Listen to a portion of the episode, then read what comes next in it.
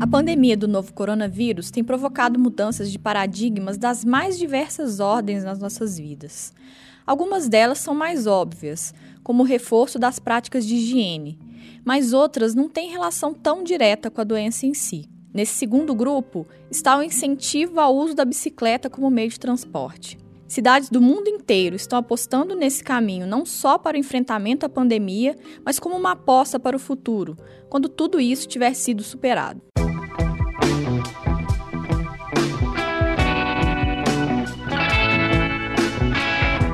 Sou Jéssica Almeida e esse é o Tempo Hábil Entrevista, podcast do jornal O Tempo que, em tempos de coronavírus, traz entrevistas sobre assuntos relacionados à pandemia.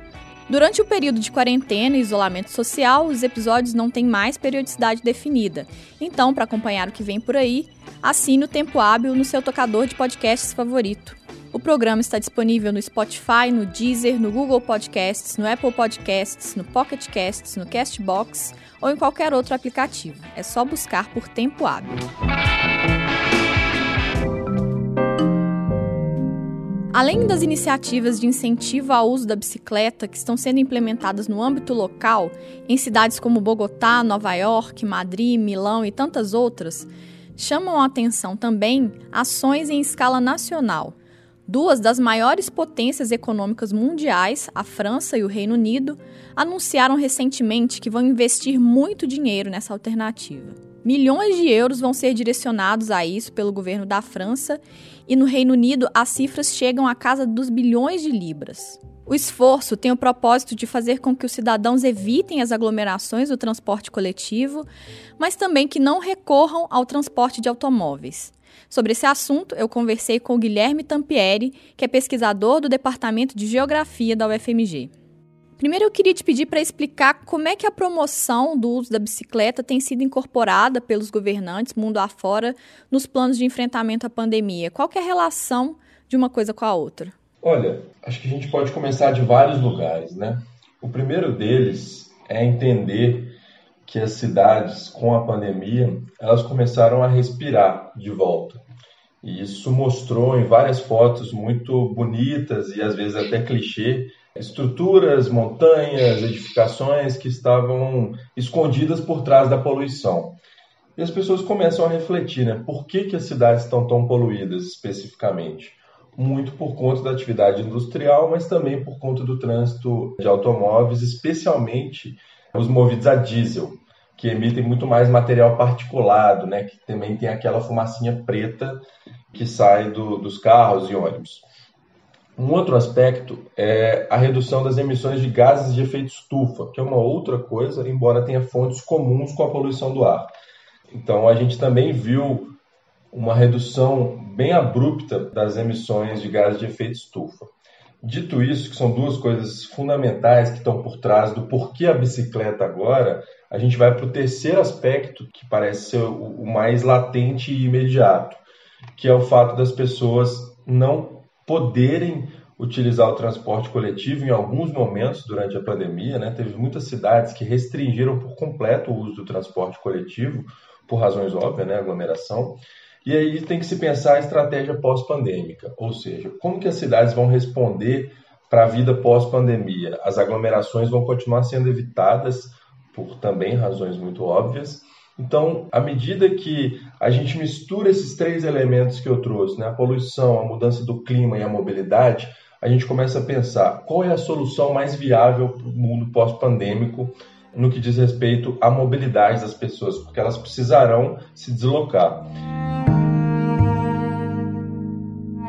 Já sabe, né, a literatura está aí avançadíssima há décadas que investir no automóvel, na verdade, é muito prejuízo para cidades, para pessoas e para o mundo como um todo.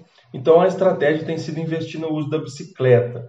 Então a gente tem visto alguns eixos de grandes medidas mundo afora. Né? Quando eu digo mundo afora, eu estou falando desde Bucaramanga, que é uma cidade pobre na Colômbia, né? não estou falando de nenhuma cidade com um orçamento riquíssimo, como por exemplo Ilha Bela, né? que tem royalties de petróleo, estou falando de Bucaramanga, até Paris, Milão, Nova York, Cagliari, na Itália, Barcelona, na Espanha, e cidades que, como Belo Horizonte, por exemplo, estão lutando para promover uma cultura da bicicleta. Né? Não são cidades que têm essa cultura consolidada, como, por exemplo, Amsterdã.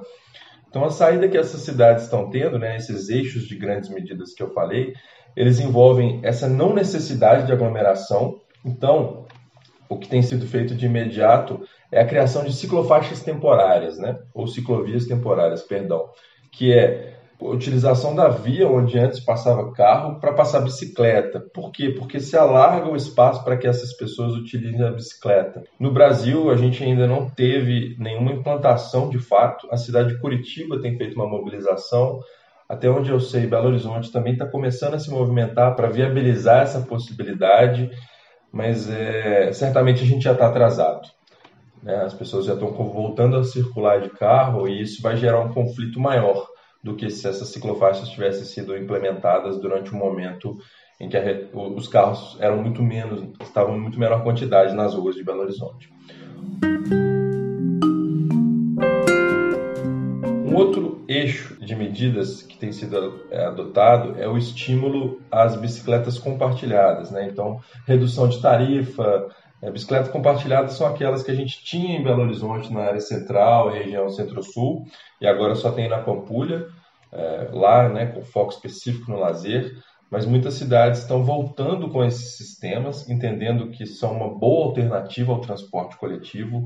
Então, a gente tem Bucaramanga novamente, né, que tinha um sistema como Belo Horizonte, ele acabou e a cidade está voltando com ele agora e outras cidades que têm zerado as tarifas desses sistemas, entendendo que eles vão ser uma boa forma de combater aí a, a imobilidade das pessoas e, por outro lado, a utilização do automóvel. Né? A gente tem uma pesquisa feita lá em Wuhan, na China, onde foi o epicentro, né? o início da, da Covid, o primeiro epicentro, que mostrou que existe uma intenção enorme dos moradores de comprarem carro no mundo pós-pandêmico, como uma resposta à necessidade de locomoção e a não funcionalidade nesse momento do transporte coletivo. Então a gente vive esse dilema, né, de para onde ir e vai ser uma escolha política das cidades. É, isso me parece importante de ser dito porque quando a gente vê Milão, por exemplo, dizendo que vai restringir o espaço de automóvel e investir na bicicleta, a gente está vendo uma uma reviravolta. Milão não é uma cidade que tem uma cultura forte da bicicleta, né? Quando a gente vê Paris fazendo isso, 650 quilômetros, inclusive na metrópole, né, não só dentro de Paris. E quando a gente discute isso, né, a metrópole de bicicleta parece algo muito surreal, muito longe. Mas existe uma, um conceito chamado superciclovias, que são ciclovias bem mais largas, normalmente 4 metros, bidirecionais, né, nos dois sentidos, em que a velocidade média das pessoas que utilizam beira 20 km por hora. Então, se você pensar 20 km em uma hora, não é tão surreal assim, né? Então, a gente conseguiria acessar num modelo de ciclovia como esse, Sabará de uma ponta, Belo Horizonte, Contagem, pelo leito do Arrudas, no plano. E um último grande eixo, né, dessas medidas que está sendo adotada é o estímulo às pessoas a comprarem bicicletas e a manterem as suas bicicletas em boa manutenção, porque como qualquer veículo, a bicicleta precisa de uma manutenção para ela funcionar bem, né? Então, o que tem sido feito, especialmente nesse caso na França, é uma doação de 50 euros para cada cidadão que queira fazer a manutenção na sua bicicleta. E aí, do outro lado, né, a gente incentiva também o mercado das bicicletas, as oficinas de bicicleta, que em vários lugares foram consideradas como serviços essenciais, inclusive em Curitiba está bem mais próximo da nossa realidade né, brasileira. Antes de focar em BH, você citou várias cidades de perfis diferentes, mas eu queria que a gente falasse também das ações que estão sendo propostas por governos nacionais. Você citou a França e eu queria saber dela e também do Reino Unido. Como é que é o plano de cada um desses países e quais podem ser os efeitos quando duas das maiores potências econômicas mundiais investem em planos como esses? Ó, os três grandes eixos da política da bicicleta, que é justamente a minha dissertação de mestrado, são, são três, né? O primeiro é a parte de infraestrutura ou hardware. A segunda é a parte de governança, ou que a literatura internacional chama de hardware. E a terceira são as medidas suaves ou software. Então, muito do que a gente tem visto né, nesses países e, e em cidades é um forte investimento, ou seja, o investimento está no meio aqui, está nesse órgão, né? É a disponibilidade de orçamento público para investir na bicicleta.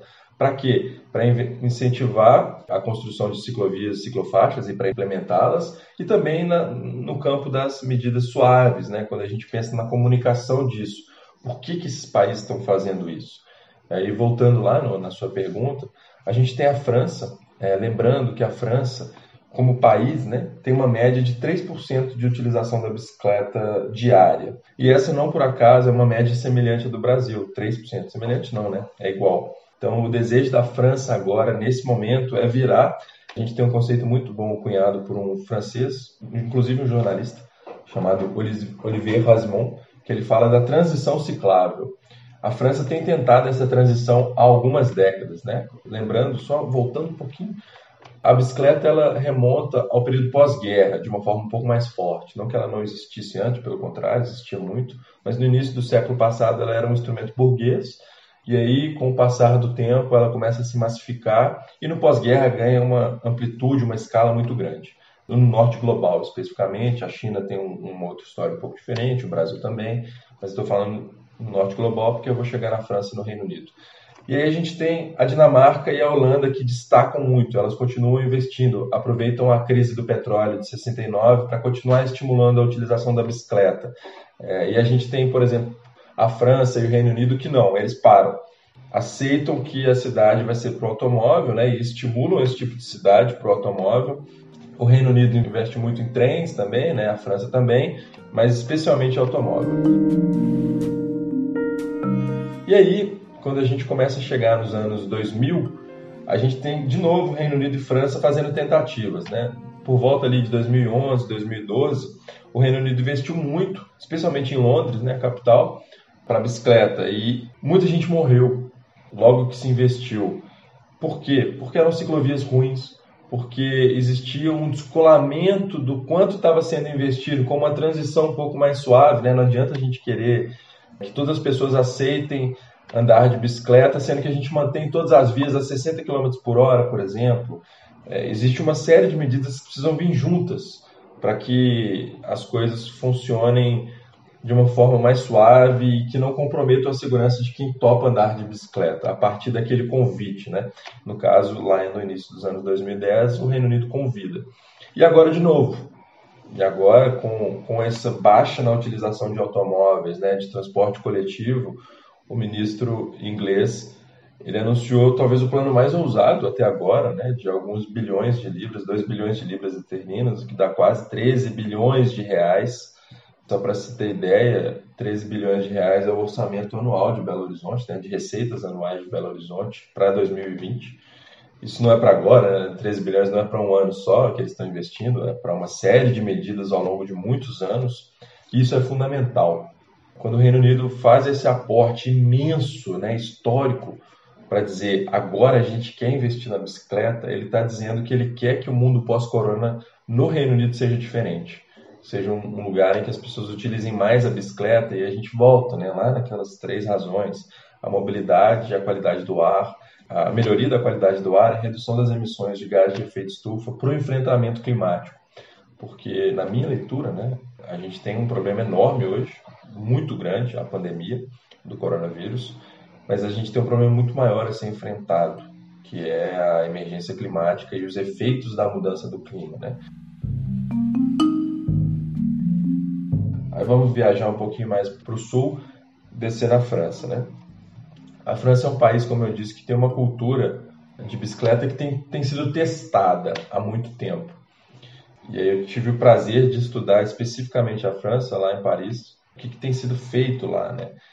E a gente remonta aos anos 90, quando eles começam a tentar incentivar, né? Existia um candidato à presidência que andava de bicicleta e e a França não conseguiu fazer essa transição ciclável. A gente tem um, uma prefeita em Paris, a Anne Hidalgo, que em 2015 anunciou um plan vélo, ou seja, um plano para bicicleta, um plano muito ousado, né? Tem uma outra jornalista que eu gosto muito, chamada Isabelle Lensens, que escreveu que esse plano era uma terra dos mágicos, né, que era um plano ousado demais para a capacidade institucional da Prefeitura de Paris de promover a bicicleta. Então, quando a gente fala de França, a gente não pode descolar da capital, porque é um grande exemplo francês de luta, mas não é um grande exemplo francês de cultura da bicicleta. Né? Se a gente quer falar de cidades francesas que se destacam na utilização da bicicleta, a gente tem que ir para o norte, Estrasburgo, que é a capital francesa da bicicleta, e lá para o sul, Chambéry, que é uma outra cidade com altíssima utilização de bicicleta. E por quê? Porque essas duas cidades específicas, lá na fronteira com a Alemanha e lá embaixo, quase na fronteira com a Suíça, elas lá na década de 60, 70 80 beberam muito do que Amsterdã, do que é, a Holanda e a própria Dinamarca estavam fazendo.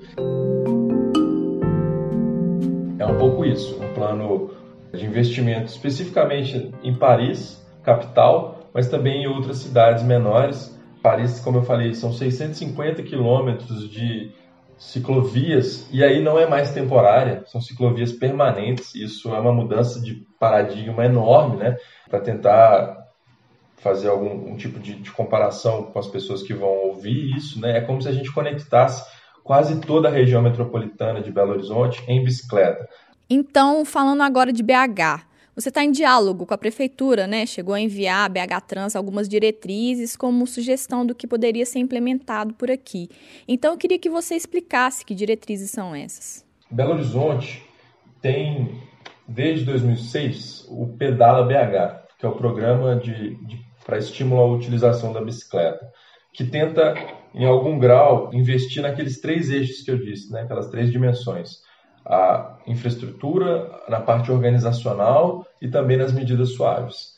E desde então ele sofreu uma revisão em 2011, mais ou menos, e mais recentemente em 2017, quando a Associação de Ciclistas de Belo Horizonte vai ao prefeito Alexandre Calil e faz uma solicitação de se investir de fato na bicicleta na cidade.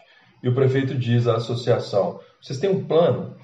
E a, a galera responde: não. Então ele falou assim: vocês têm dois meses para me entregar um plano. E aí a Associação de Ciclistas, juntamente com a BH Trans, Secretaria de Meio Ambiente, de, de Política Urbana, se juntam para fazer uma força-tarefa mesmo de construir um plano, que ao final viraria o Plan BICE, que é o Plano de Ação para a Mobilidade por Bicicleta de Belo Horizonte, que tinha por objetivo é, alcançar 2% de viagens cotidianas por bicicleta. É, o dado mais recente que a gente tem sobre Belo Horizonte é que os ciclistas são 0,4% da população, ou seja, multiplicar por 5 até este ano a quantidade de pessoas que utilizam a bicicleta na cidade. Dito isso, muitas das ações do Planbice não foram para frente, né? Existe até um site de acompanhamento dessas ações chamado planbicebh.org e o que eu estou querendo mostrar é que Belo Horizonte não teve uma capacidade de resposta às demandas que existem no mundo, né? essas demandas que a gente já conversou aqui sobre redução de emissão, melhoria da qualidade do ar, melhoria da mobilidade. E a pandemia chega, chega mudando de cabeça para baixo a nossa forma de, de fazer política. Né? Por que eu estou dizendo isso? A capacidade instalada das vias em Belo Horizonte, ou seja, as vias que existem, elas não serviram para nada durante a pandemia, basicamente. Né? A gente não precisava daquele tanto de viaduto, a gente não precisava daquelas pontes, e aí, o que, a gente vai fazer com tudo isso que está aí durante a pandemia, que mudou os paradigmas da sociedade no que diz respeito à mobilidade, né? em outros também, mas aqui a gente está falando de mobilidade, a gente precisa de uma resposta. Então, essa carta à BH Trans que eu escrevi é um convite para a BH Trans refletir sobre o que está sendo feito no mundo e entender como que a gente consegue, a partir dessas experiências e das experiências de Belo Horizonte, né, sem descolar do contexto histórico da cidade, investir na bicicleta para a pandemia, momento pandêmico, e para o pós-pandemia, que é um momento de transição. A pandemia ela se apresenta de fato como um momento que pode ser a transição ciclável dessas cidades. E essa carta vem muito como um convite para essa possibilidade real de Belo Horizonte investir na utilização da bicicleta.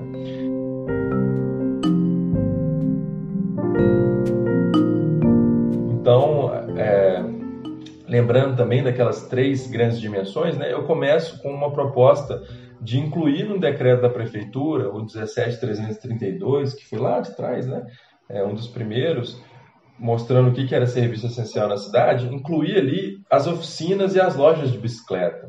é, obviamente guardando as recomendações da OMS, né, que estão vigentes para outros estabelecimentos, mas é importante que a gente faça isso para que as pessoas possam é, levar suas bicicletas para arrumar. Né? Muita gente é, tem uma bicicletinha parada em casa, mas que não sabe se está funcionando, se o pneu está murcho ou se está furado, se a marcha está passando ou não. Enfim, é fundamental. Um segundo aspecto é a implantação das ciclovias temporárias. Né? É, não dá para a gente não fazer isso, entendendo que as pessoas precisarão se deslocar durante a pandemia e no pós-pandemia. E a utilização do transporte coletivo, como todo mundo sabe, é, envolve riscos, né? E é caro, é, e o sistema está colapsando, né? As empresas estão numa guerra com a prefeitura de, de quadro de horário, cumprimento de quadro de horário. Então, uma série de viagens que eram feitas em transporte coletivo podem ser feitas de bicicleta, né? especialmente as viagens mais curtas. Então, se a gente tem essas ciclovias temporárias, a gente está dizendo para a população que a rua é um lugar seguro também para a bicicleta. Então, um convite para que as pessoas possam utilizar as bicicletas. E o investimento nessas ciclovias temporárias é muito barato, porque não precisa mudar a infraestrutura, né? normalmente é com cone, é, com o que já existe na cidade. A gente não precisa reinventar a roda e importar um produto para fazer a separação da ciclovia e da rua. E a prefeitura tem uma série de mapas quer seja o mapa do Planbice, que eu já falei lá atrás, né, que prevê 411 quilômetros de ciclovias, ou seja, já tem o traçado delas, e a prefeitura tem profissionais lá dentro que são capazes de traçar essas rotas e também implantá-las. Né? E a gente tem um outro mapa é, na cidade, que já foi muito discutido, que era das ciclofaixas de lazer de Belo Horizonte, que existia um desejo da administração Calil de se ter ciclofaixas de lazer, aquelas de domingo, que conectam parques, que conectam regionais, é, que conectam pontos estratégicos para as pessoas aproveitarem a cidade né, é, de bicicleta. E a gente tem um mapa desse, traçado em Belo Horizonte, que liga quase que Sabará até a Lagoa da Pampulha, é, em ciclofaixas temporárias, via de regra no plano. Isso é importante, né? É, porque a gente está falando de pessoas que estão começando a pedalar, então não adianta querer fazer uma ciclofaixa no Belvedere, que não é para isso. Uma terceira proposta que eu apresento à prefeitura é trazer o GT Pedala BH, Grupo de Trabalho Pedala BH. Então, utilizar esse espaço, que tem um grupo de e-mail muito consolidado, já há sete anos, com trocas, né? para que as pessoas conversem sobre traçados, sobre quais são as possibilidades no mundo é, pandêmico, porque esse é um desafio do mundo da pandemia, né, que é a participação social nas coisas, nas na formação das políticas públicas. Um quarto ponto que eu acho que é fundamental e aí é uma inspiração que vem de Fortaleza é a regulamentação dos aplicativos de transporte. Fortaleza fez isso em 2018 ou seja, toda a receita de cada corrida de Uber 99 e outros aplicativos que existirem, 2%, se a empresa optar por, essa, por esse caminho, né, 2% vai para um fundo da Prefeitura de Fortaleza para investir na bicicleta, ou no transporte coletivo, ou na mobilidade das pessoas a pé, dos pedestres, em melhoria da acessibilidade para as pessoas com deficiência. Por quê? Isso gera uma receita líquida para o município muito grande, é uma receita nova. E as empresas, né, quando elas vêm para um município, elas utilizam o sistema viário e elas não ajudarem absolutamente nada na construção dessas ruas, né, na manutenção dessas ruas, elas não pagam nada para lucrar. Então, nada mais justo que ter um, um valor que elas paguem para utilizar o sistema público da cidade. Né? E nada mais justo que esse valor seja investido numa mobilidade para uma cidade mais sustentável. Um aqui, um outro ponto que vem mais no campo dos pedestres é o aumento do tempo de travessia de pedestre. Né? A gente tem, por exemplo, na área hospitalar, uma série de semáforos que tem um tempo muito curto e que tem que apertar o botão. E a gente sabe que apertar coisas no momento da pandemia não é bom, especialmente em lugares públicos. Então, é ressincronização dos tempos semafóricos para pedestre sem ter a necessidade de apertar o botãozinho. É a restrição da circulação de automóveis onde houver grande fluxo de pedestres, que se reduza o espaço de circulação dos automóveis para dar espaço para as pessoas caminharem. Né? Um outro ponto aí muito específico de Belo Horizonte, e, eu não sei de onde veio essa iniciativa, que é, que é surreal, né? eu até entendo, mas acho surreal, que é a colocação de grades. É, se você vai, por exemplo, Na Andradas tem uma série de grades para impedir as pessoas de caminharem por lazer, né, por, enfim, por atividade física, naquela ciclovia e pista de caminhada que tem na Andradas ao longo do, do trilho do trem. Mas é muito surreal, porque as pessoas que, que podem caminhar ali por lazer, elas pulam as grades, elas tiram a grade, né? Tem algumas fotos das grades removidas. Mas e quem tem algum tipo de deficiência? E uma pessoa em cadeira de rodas, por exemplo, que pega um ônibus, para na Andradas e utiliza a pista de Cooper, porque é um caminho muito mais plano para ela ir para casa, por exemplo. Então, esse tipo de barreira física pode ser muito ruim para as pessoas com deficiência. Uma outra proposta que é fundamental a gente é, lançar a luz a ela é a redução das velocidades nas cidades. Né? Quando a gente volta lá no Reino Unido, na França, que você citou, Jéssica, a gente tem uma série de iniciativas de redução das velocidades máximas regulamentadas. Né? A França tem dois grandes conceitos. Um deles é a Zona 30, que a gente tem em Belo Horizonte, uma ali na área hospitalar, que está terminando de ser implantada, o que é muito bom, e um que chama Zona de Rencontre, ou Zona de é, Encontro, que são basicamente zonas 20, onde a velocidade máxima do automóvel é 20 km por hora e ele tem que ficar atrás das bicicletas, se houver bicicleta, e nesses lugares o pedestre pode utilizar a rua, e a prioridade é do pedestre. Por que, que a gente faz esse tipo de coisa, né? Para salvaguardar a vida, pela mesma razão que a gente está investindo tanto durante a pandemia, para não deixar que as pessoas morram.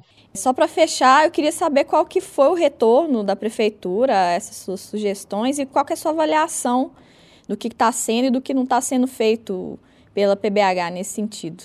Oficial, eu não tive nenhum retorno, né? Eu mandei o um e-mail no grupo de e-mails e também com algumas cópias para o diretor-presidente da BH Trans, para a diretora de planejamento, que é quem cuida dessa área de bicicleta, para a pessoa responsável pela bicicleta.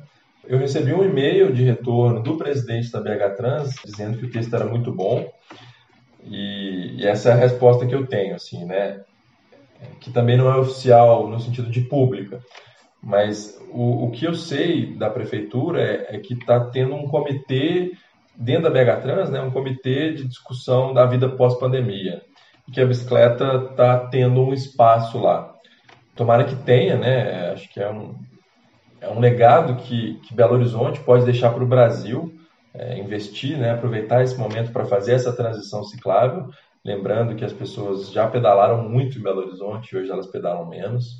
E, e me parece que essa é a oportunidade, né? Porque cada vez que a gente deixa para frente a luta contra essa sociedade do automóvel, contra esse apocalipse motorizado, né? Tem um livro que tem esse nome. E ela vai ficando mais cara de ser mudada, né? Então, não à toa o governo do Reino Unido está investindo 2 bilhões de libras, é porque ficou caro, né? Mudar o paradigma, mudar a cultura de uma cidade.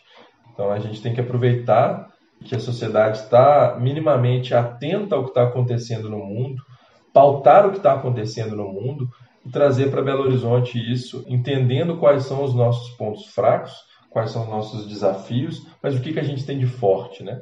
A gente tem de forte uma sociedade que deseja uma melhoria da qualidade de vida.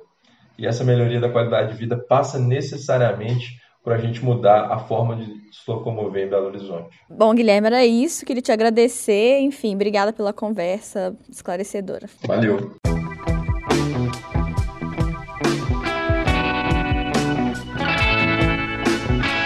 Você ouviu Tempo Hábil Entrevista, podcast extraordinário do jornal Tempo para tempos de coronavírus. Eu entrei em contato com a BH Trans para pedir um retorno a respeito do texto enviado pelo Guilherme e recebi como resposta que muitas sugestões estão sendo enviadas a eles por cidadãos, que as do Guilherme são oportunas, foram bem recebidas e estão sendo avaliadas. Para saber dos novos episódios, assine o Tempo Hábil no seu tocador de podcasts favorito. Nós estamos no Spotify, no Deezer, no Google Podcasts, no Apple Podcasts e em todos os demais aplicativos. Eu sou Jéssica Almeida e fiz a produção, o roteiro, a edição e a mixagem do programa. O Tempo Hábil Entrevista volta a qualquer momento. Até a próxima!